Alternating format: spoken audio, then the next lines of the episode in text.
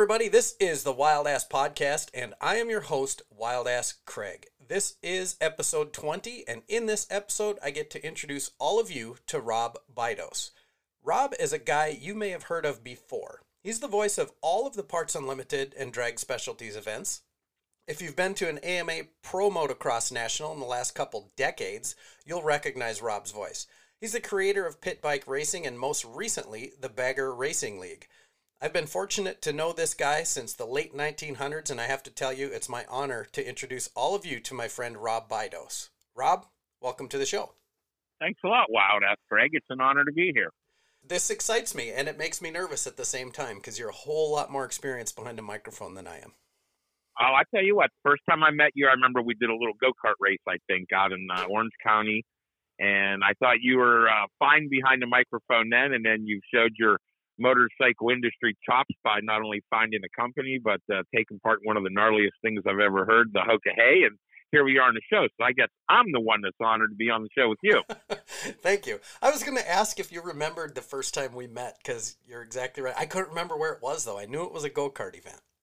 We were in Anaheim, California. It was Parts Unlimited Le Mans Corporation over at the uh, kind of the Anaheim hospitality area. And Factory Effects had a go kart race, and Mike Ego, and uh, we think who won it. I want to think that, uh, oh gosh, who was it? Dean Heron, I think, won it. Yeah, I don't remember who run, who won it, but I used to have the timesheets because some of the riders that were there, the you know, they were motocross riders that were there, and I had faster time than one of them, and that was like my pride and joy forever was to carry, you know, have that timesheet sitting on my desk when I worked at Parts Unlimited. Like, ah, I'm faster than that guy. See, yeah, that was that was funny. Yeah, so you remember that. That's cool. For those of you that sure. have, which most people have never heard this story, we had not met each other. We're both up there with microphones and I'm like trying to help you announce because I announced at my track here and it was like, wait a minute. Okay, yeah, now I know who you are. Well, there was you, there was Kyle Hall, there was a bu- there was a bunch of announcers in the Le Mans Corporation at that time. There was, and we all had a good time everywhere we went together as well. Absolutely, still do. Absolutely. So I'm really excited for this show because I get to flip the roles on you a little bit. Every time we see you, you have the microphone and you are getting the person you're talking to, you're getting their story. Well, this time, now I get to make this show all about you. Wow, thanks. That sounds awesome. To start off, tell us about your family. I know you're married. Yep, got a beautiful wife, 18 uh, year old, going on 30 year old daughter and uh, we live in beautiful Boardman, Ohio, and Pittsburgh Airport seems to be my second home as I find myself there often, coming and going. 18 year old daughter, I didn't realize she was that old already. Yep, driving, and she's, yeah, she's, uh, she's something else. It happens fast, doesn't she's it? She's got plans. She's got big plans. Yeah, that's cool. How did you get into motorcycles? I mean, I was just a little, little guy and, you know, kind of grew up in a neighborhood where a lot of people had motorcycles, and so it wasn't that taboo. You know, you could easily make an argument to your parents. You know, look out the window. There's you know eight nine guys riding. So to get a bike when I was pretty young, and my mom really, my dad was an over the road truck driver, so he wasn't home many weekends. But my mom loved whether it was water skiing, snow skiing, snowmobiling, motorcycling, loved it. So it wasn't hard to talk her into loading up the van and going out to you know, motocross, supercross. Well, not so much supercross back then. Motocross, flat track, a little bit of night motocross, hare scrambles, things like that. That's cool. And uh, she she load up the truck and take us, and you know, kind of knew her way around the the race scene pretty well. That's awesome. Normally, it's it's yeah. the opposite of that. It's dad taking everybody, so that's that's awesome. Yeah, no, I mean it was my dad was into cars. He liked cars. Motorcycles were okay, but he really liked cars my mom thought cars were okay, but really liked again motorcycles, water skiing. She loved all that kind of stuff, you know. Like she was really the adventurous one of the group. If, if it kind of wasn't for her, I for sure wouldn't have got a motorcycle as young as I did. I think I probably eventually would have got one, but she's the one that took me. You know, we went up to the motorcycle store, and it was it was a lawnmower store actually. They were pull start mini bikes back then. Okay. It was a Rupp mini bike, and and she was the one went up. We got to have one. Let's go the little Rupp. So that was your first bike. First bike. What we was went to a pro hill climb, and they had an intermission, a kids race. Transmissions, meaning like a mini trail Honda. Okay. And if you didn't have gears, you were in that class. And the ones with no gears, pull start, I got a second first time out of the gate. That was my show and tell trophy from like kindergarten to like second or third grade, wheeling that thing in. was it a hill climb then? Like, did you have to climb no, a hill with it? it, it we were at a hill climb. The race was down at the base of the hill, you know, at intermission. Okay. Just you know, round couple. Actually, back then, literally, it was around a couple trash cans, and you know, there was no real. It was you know just an intermission kids race. Just to keep the kids occupied, keep them involved. Oh yeah, yeah. I remember the race. The guy, 1969, and the guy actually had a megaphone, not a electric powered thing, a megaphone. Oh, that's awesome. Yeah. What bikes did you have after that? Do you remember the progression of motorcycles? Sure. Oh God, yeah. Um, so we went from that, and then like as soon as we got done with the, that thing, so this was the end of the, the very end of the '60s, beginning of the '70s. So the mini bikes were like a whole year, maybe two, and then real quick, my dad brought my and now my dad was bringing home so he's truck driver, so he's bouncing around running. He brings home a Trail 70, and that's like mine for a minute. My mom likes it a lot. Then we go to the XR75. Then she, uh, or then I was, it was, it was a bad move on my part. I was complaining I wanted a two stroke. So he brought me home Chaparrals. You remember those? I don't. Well, there's not a lot of people that do. But so I went from an XR75 to Chaparrals because they were two strokes. Was not the right move. Those lasted a pretty short period of time. Then went to YZ80s and then Kawasaki had an RM100, and, you know, the rest goes on and on from there. Then a bunch of 250s and just finishing up a build right now. I was just at the AMA Museum and I saw one of my bikes that's still on display there as the Ron Lechien bike, and I'm just finishing up the Yamaha with the help from the gang at Moto Zilly right now, and that should be done pretty soon.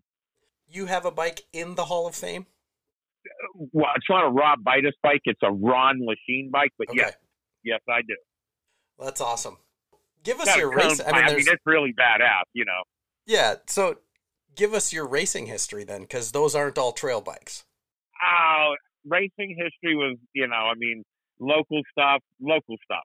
My mom's deal was it, it was whatever was closest. I mean, flat track, motocross, hare didn't matter because we had probably about four or five tracks an hour or less from the house, and it was literally which one was closest. So you could have raced two motocrosses in a row, been doing good, and the hare scramble was 30 minutes away and the motocross was an hour. We're going to the hare scramble.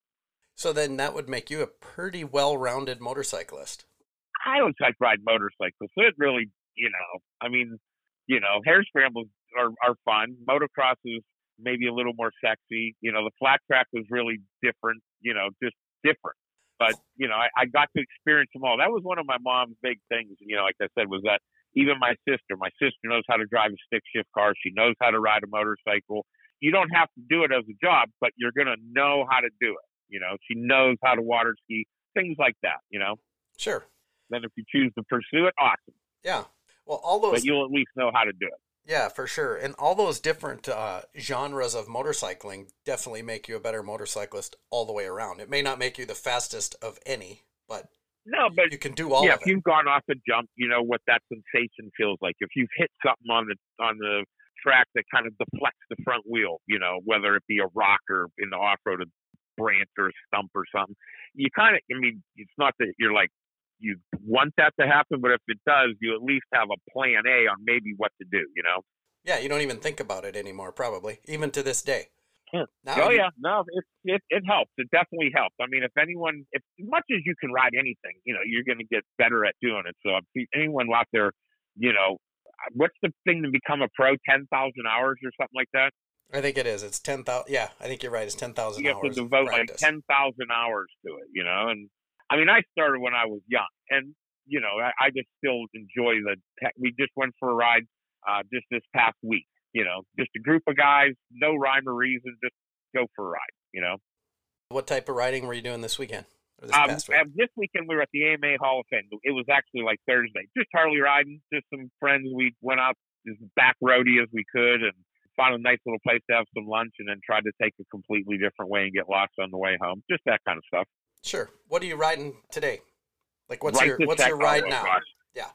Oh, I have I have kind of too many. Um, I was going to get to that. What all do you have in your stable? Side, I was going to get to the what all do you have in your stable? Road glides, FXRs, things like that. You know, Okay. I had some really cool sport bikes back in the day. Got rid of those. The dirt bikes are mostly classic. Couple pit bikes, stuff like that. But the Road Glide's your uh, cruiser. Yeah, I mean, when we when we got into the, you know, when I started the Bagger Racing League, it is because I was even doing my bikes differently. You know, when I started customizing Harleys in the early '90s, it was take what you have, slam it on the ground, take off one of the front brakes so you could showcase the front wheel. Don't stop, just look cool. You know. Right. And if you did do the motor, it was put a cam and some stuff in it. No one put the chain drive because you didn't want to put chain lube all over your back wheel and shit like that, stuff like that. And you know, so you just kind of, you know, kind of chrome stuff and paint and stuff and things like that, powder coat. And then when they started, you know, making them taller, a little more gangly, I'm like, man, you're gonna need to show why you do that by going to the track. Going to a bike show is not going to probably be its best friend, you know. Yeah, Let's go sure. showcase. You know, this is the first genre of customization. You know, you think about like we, if we do World War II, guys were coming home and taking the front fender, the front brake, cutting the back fender. The bikes didn't ride better and they weren't safer. They just look cooler, you know. hmm Then you went in the choppers again, way not really good at handling, didn't stop well, weren't great for corners, but had a look about them. Now the bikes turn better, stop better, go faster, are more more ergonomically correct. You know, it's actually the first time that the custom bike world's ever made a better bike. You know, rather than go, oh, the thing doesn't turn or stop, but man, does it look cool? It's like this thing turns, stops, corners, accelerates, brake, you name it, it does it at a really high level. They're showing all of that now in the Bagger Racing League, which is something I do want to get to. Okay. Before that, I wanted to find out kind of your history career wise. How did you get My to first motorcycle shop, 1980s. Rest in peace. He's a bad dude. Phil Andrews and Russ Hain, both of them. Andrew Cycles, Canfield, Ohio. They had Honda, Yamaha, Kawasaki, Suzuki. They were, I mean, when you look back, they were way ahead of their time. You know, buying deep and selling cheap and working on finance, extended warranties, and just doing great things. So they gave me a big chance. I went to work for JT Racing as a road rep then. Then I got a job at Dr. Jerry's Harley Davidson, and the Herboski family was incredible to me. He sold it. I was there for a bit. Went to Pro Action Racing with George Quay and those guys, and that's how I really did all the nationals and and really got immersed into the real pro pro motocross scene at a deep level. We were part of the NPG and all that, and left there. Went back to Youngstown Harley Davidson. Was there and then 19 late 99. It was like 2000. Maybe it was February 14th of 2000 the Le Mans Corporation came calling, went there. I'm still working with them through. I'll be at an event this week in the drag specialties, dealer ride, and NVPs and all those kind of things. And then um, started doing a lot of stuff on my own. I've been doing pro motocross announcing and things like that since early 2000.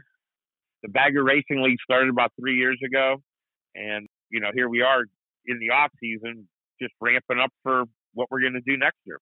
Yeah, everybody just getting ready for next year. Is the pit bike racing? You're still doing that? Yeah, we just did that at the Motocross of Nations, the Pit Bike of Nations. If you go on YouTube, you go to Pit Bike of Nations 2022. There's a couple different videos that have been put out from England and different places like that, and it was incredibly well received. The weather was amazing. The guys at uh, at Redbud built us the like the coolest track, and you know Thor sponsored it 100. percent We had Bevo down the line, and just all that stuff. Mitch Payton made all the pipes for us, and yeah, it was it was unbelievable. 13 countries, best three riders in America came out on top with a one-two-one finish. That's pretty solid. How did that ever First start? year we did it, they went one-one-one. This year, Ryan Villopoto actually got a second to a fellow from France, but Okay. uh, then Carson Brown and Willie Browning rallied with uh, two wins, so pretty hard to beat that score. that is. How did pit bike racing ever start? How did you ever get that started? so we were doing it. There was a, a local guy, my man Nippy Nug, and we raced around his house, but never till like two or three in the morning. Then we all bought him, so we had him, and we were at uh, Steel City Motocross National, and the and Rita Coombs and a couple of the other folks were like, "Hey, we need to do something for the crowd." And I'm like, "I got this idea. We'll bring in these pit bike racers," and they go, "Pit bikes are legal." I'm like, "Exactly." But if you dedicate a time that they are legal and you showcase them with some pretty high end athletes, people will watch it. So we had Sean Palmer and a couple guys like that at the first one race, Trevor Vines and on and on and on. And sure enough, the people really found it intriguing and interesting. And from there, we did it at nationals for years, and then it kind of faded away. But we brought it back with the Motocross of Nations, and now we've got some plans for 23 with that that are going to be pretty badass too.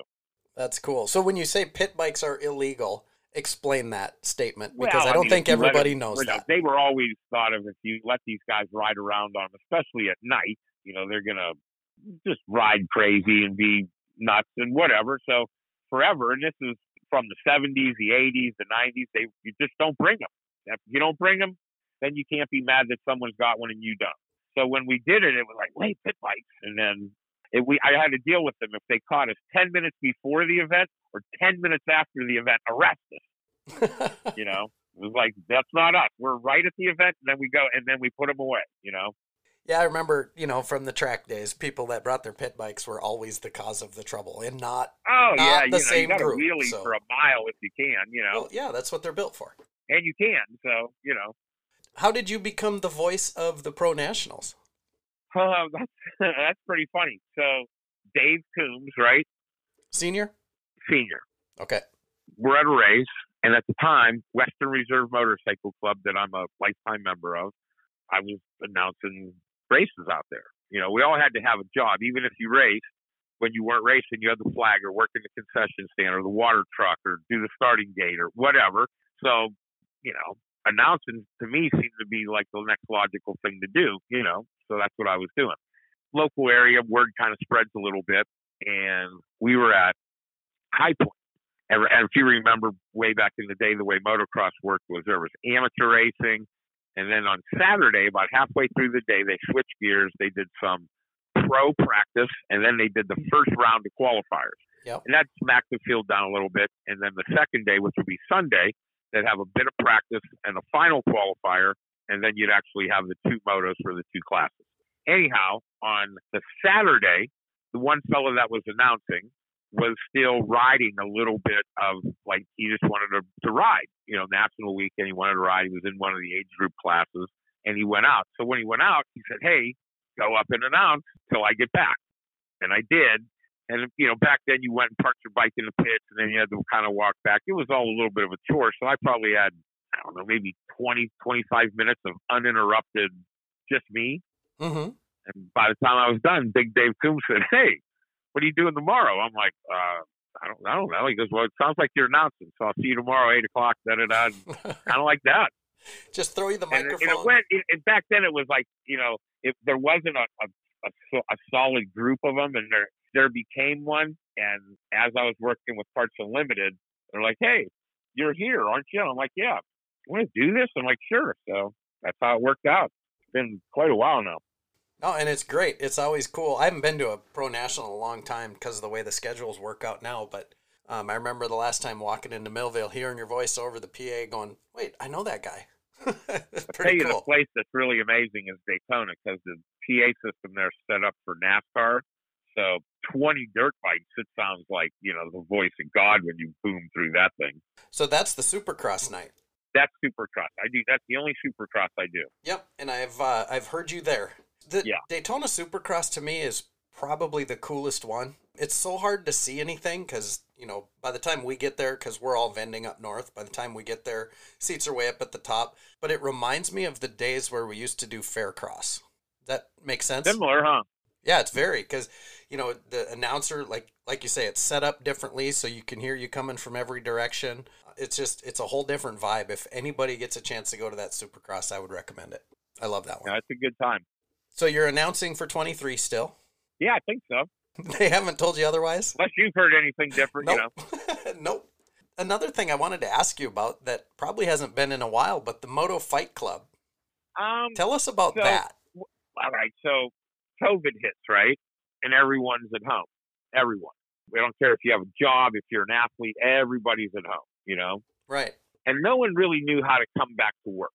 And I was watching a lot of the, you know, this is what we're going to do. This is how we're going to attempt to do it. And I'm like, all right. So it sounds like, you know, what I'm hearing is they want small groups of people to do it, and they don't want a crowd. That's what I'm hearing. Yeah. So I said, so I, you know, have a, I guess the word Rolodex was lost upon some generations of people, but a phone book, there are phone that has some contacts in it.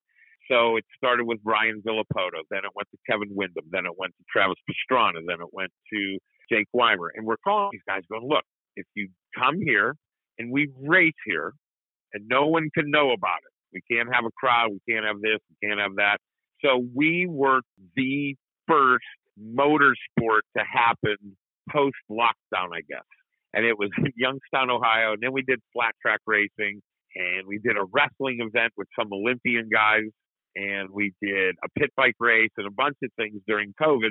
And once once the COVID restrictions were lifted and people were going back to, to major events again, those things were we just re-implemented it back into events.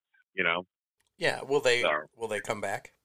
I will see. I mean, I'm somebody that likes to come up with things that I don't like to do. Well, back in the 50s, they the stuff I come up with, no one's ever done. right. You know, Harley Davidson's been a motorcycle company since 1903, so 119 years, right? Yep.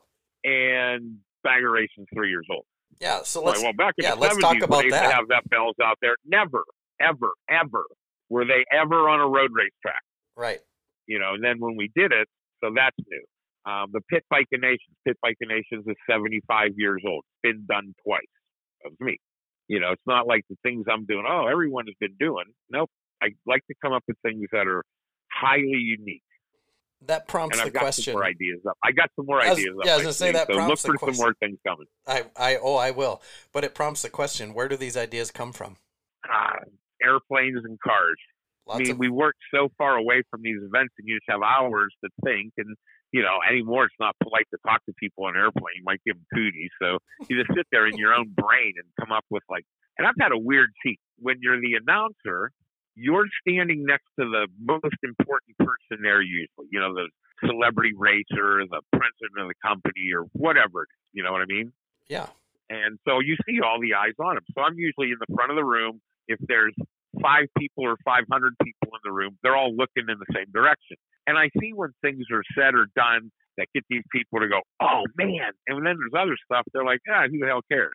So I try to use that experience as to go, you know what? People get excited about this type of experience. So try to come up with something that gives them that, you know? yeah, that's great. I mean, you know, like I've kind of said it to some other people and some other stuff, like me and you and, and, and people in the industry that we know right now. I mean, we didn't invent it. And a hundred years from now, it's going to be other people. It's just our job to try to do stuff to make it better so that when we're not here, it has a stronger foothold, you know? Sure. We're like the caretakers, so to speak, you know? It's all we can do, you know? You just Yeah. kind of do with it. Try not to hurt it. Try to help it. Try to help it grow. Give it strong roots, and you know, hope the next generations do the same. I think they will. Motorcycles instill a lot of passion in people. You know. That's for sure. Let's talk about the Bagger Racing League. That's three years old. Yeah. I, I mean, again, tell how that started. I happen to know this Well, story a little bit. No, so I mean, like I, I'd, said, I'd love to love you to were, share it. Were, were not being slammed to the ground. They were being raised up and then extra raised up, going two over, you know, on the front forks. And not in the chopper mode by deraking the front end and raising it, you were getting more ground clearance. They're trying to, everyone, oh, the bags are going to hit. No, the primary's going to hit. That sticks out way far. So now the big thing is sucking in the primary. And then the gear changes. And then once you went to much taller shocks, the chain become a thing, how to keep it on the, you know, with all the chain tensioners and stuff. You know, how to make the brakes work, how to get the transmissions all strong enough. Just all these things. Well, as they were doing it, the bikes became less show bikey and more kind of race bike. And I'm like, let's just go to the track. So we got some people agreed to let us head up to Laguna Seca, and we did it. People went nuts over it. And now we're, you know, we're trying to put together a series where we just showcase Harley Davidson's and Indians road race. We know that the BMWs and Aprilias and Ducatis and Honda, Yamaha, Kawasaki, they've had race series for them forever, and there's still plenty. And they're top shelf the series they can go compete in.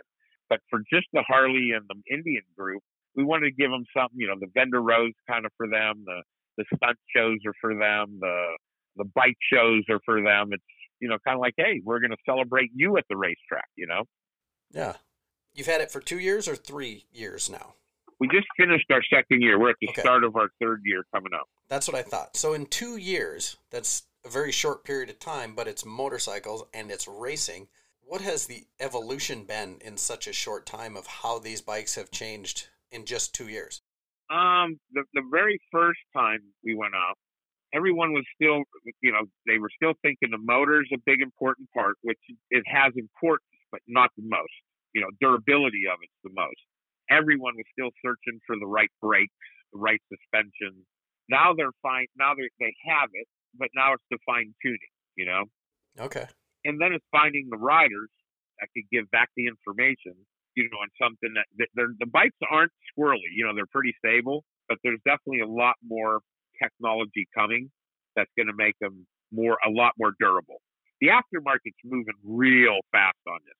The guys at Feuling, Alloy Art, Fly Fox, Bassani, Klock Werks, you know, they make a great windshield that helps these things. The the Saddlemen seat guys, what they come up with, the guys from Speed Merchant, the Trask crew. I mean, all these people are just coming up with amazing things that are changing real fast with all that change. Initially, comes... 12 inch shocks for long. Now they're 14 and probably going towards 15. No kidding. In the back, you know? Yeah, that's crazy. But all these changes are only going to make for safer bikes on the road as well. Well, they, you know, I mean, you think about it, if you go from a 13 inch Ultra Shock down to an 11 inch and you expect it to ride the same, that's a tall order to ask. You put, I don't know, they, every everything about these bikes just makes sense.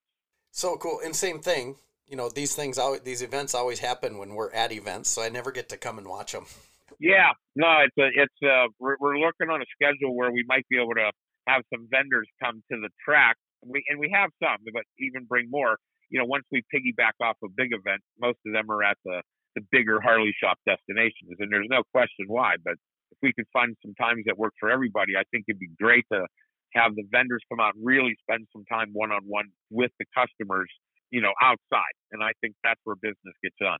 Yeah, for sure. 2023, do you have a schedule written or you're working on it now? Now we're working on today. We were on the call. There's some, some of the tracks we've worked with that are super interested. We have a couple new ones that are real interested. So we're going to try to do our due diligence to come up with one that makes sense travel wise, year, you know, time of the year wise, all those things so that, you know, we could bring them a pretty good experience and then we're probably going to do some double headers at the different rounds, so that'll be good too. When you talk about uh, doing your due diligence, what are you looking for in a location? We're looking for the infrastructure. You know, we want to make sure there's a place for, you know, a lot of our riders and things make the big travel. So we want to make sure there's that. I, we think it's good that the um, motorcycling community, the dealership level, you know, hopefully we can get in there pre, you know, prior to the event, talk to them, maybe even have them set up as open houses and things for it. Uh, we were real lucky up in Milwaukee. The Open Road Harley Davidson up in Fond du Lac and Suburban Harley both had you know bikes on display at their shop, and so that helps because the parts guys, the service guys, they're all talking to their customers, going, "Hey, are you going to go check this out?" And, you know, that's the the part that's been a little bit unique. A lot of these Harley dealers have road race, mostly on XRs, Buells, uh, 883s, but you know they're talking to their customers now about you know swing arms, chain conversions, you know, cam chests and titanium exhausts and crazy stuff, you know? Sure. They're talking about knocking 250 pounds off of the bike. That's just crazy. It's stuff that I've, I guess, you know, most of us would just take for granted because in every other form of racing, it's been going on forever. Where in the baggers and in the Harley world, it's still new. Well, they've never invited them. You know, every time they did go racing, it was always with the Sportster, and they're like, "Hey, what about like our FXR class, which is Softails, FXRs, Dynas, the Indian Chief. That's one of our biggest classes, the NAM's Big Twin. We 22 riders isn't uncommon in that class. How many go out at a time? Like how many guys you I putting mean, on the track? We haven't reached uh, the 40 would be the limit. We okay. we haven't reached that. You know what I mean? Yeah. Factory support. 20, 20 some is a big class for us. You know. Okay. How where do people go find information on this if they want to come and see it? well, we have the Facebook, of course, Bagger Racing League. We have the Instagram, Bagger Racing League. A lot of people refer to us as the BRL. We have our website, baggerracingleague.com. See the rules, the points from last year, uh, a group of our sponsors, a group of our racers. A lot of it's been really good. There's some real interesting individuals that are obviously doing this. Guys all the way from Ben Wostrom down to like Patricia Fernandez, who's you know an amazing racer in her own right, and then her fiance, I guess, husband coming up here, Corey West. Then you move into like guys like Arnie Wells, who's a just a salt of the earth guy. Steve Chamberlain, great guy, rides his bike to the races sometimes. No You know, kidding. just- oh yeah, I mean, you know, Pistol Pete's out there, a dealer. I believe he's up in Minnesota, and he makes the drive to just about it. I think he got perfect attendance this year. He didn't miss any race. Wow. Minnesotans, we're dedicated. We don't get all year to ride, you know. That's it. That's it. Um, let's see. Just looking through my notes, I think I touched on everything that I just had jotted down to chat with you about. Is there anything I'm missing? Something else you want to talk about? Gosh, I, I mean, you know, I appreciate the time just to talk about this stuff. I mean, you know, we're, you know, I know that you're kind of in the enhanced comfort department of riding. You know, these folks that get on a bike and they plug in, maybe they uh, they'll take that wild ass tour and come check us out at one of our races this summer. Once our schedule's up, we can let you know. Maybe you could post it and have a, you know, a ride there. I'd be happy to do that.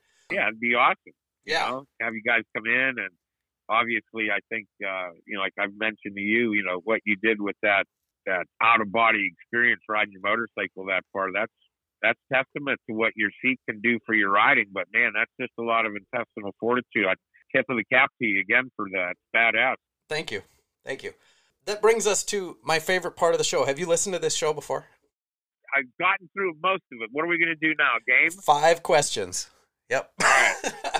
so five questions, and this is the part. Yeah, you'd probably tune out by this point, but five questions. So these questions are designed just to mas- basically make you think. They're probably things you haven't been asked, and things that will make you go, "Huh." But I love the responses and the variety of answers I get, and it's great. And I'm really looking forward to yours. They're all random. So I put them in. I Okay. have 20 questions. I put them in a random wheel, and then I spin the wheel five times, and those are the questions you got. So You got it. you ready? Yep. Question number one What purchase of $100 or less has most positively impacted your life in the last six months? hundred dollars or less. On that one, I don't even know. Probably a uh, man. I don't even know. A purchase of a hundred bucks or less. All right. How about this? It was twenty bucks. I bought Broc Glover this weekend at the Hall of Fame a Hall of Fame crest for his office door. How could he not have one? well, you got in the Hall of Fame. We were walking through the thing. He goes, "Oh, these are cool," and they're like those charms you put on your bike. Yeah, You're not supposed to buy your own, so I bought him one. So that Oh. was my last purchase that made sense like that. that's awesome. Okay. Okay. Uh, number two What topic would you speak about if you were asked to give a TED talk on something outside of your main area of expertise? Um, I mean, these are like kind of like profound questions more than like, you know, what's your favorite song what's your base color, you know.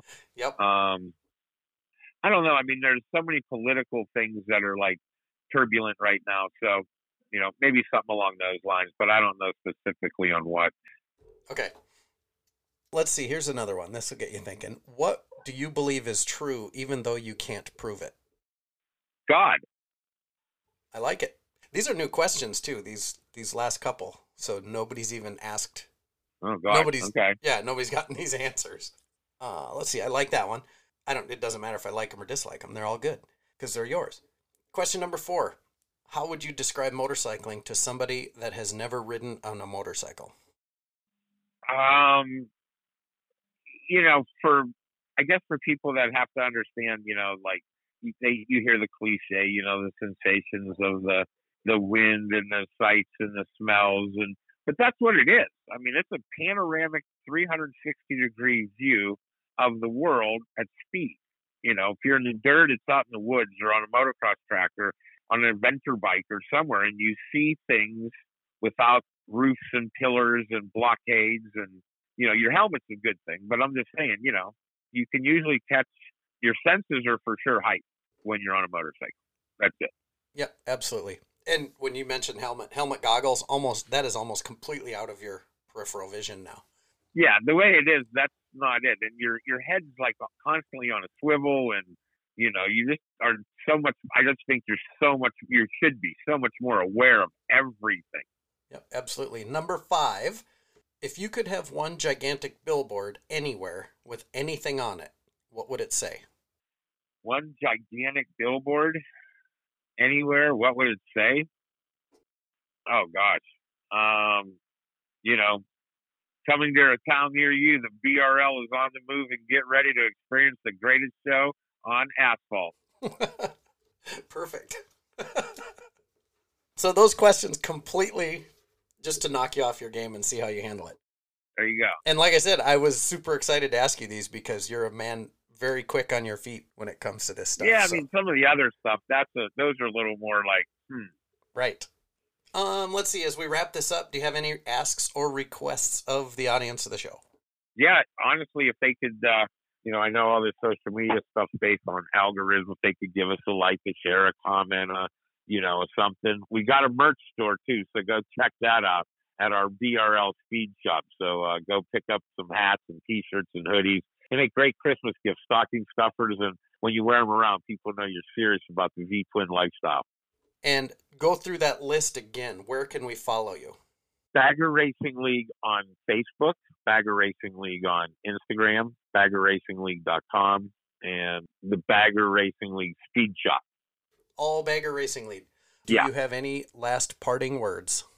I just hope that everybody out there has a great holiday season ahead of them, and uh, you know, hopefully at an event here in the near future, you guys say, "Hey, I heard you on the Wild Ass podcast, and I'm over here to check out the BRL," and that would just be awesome.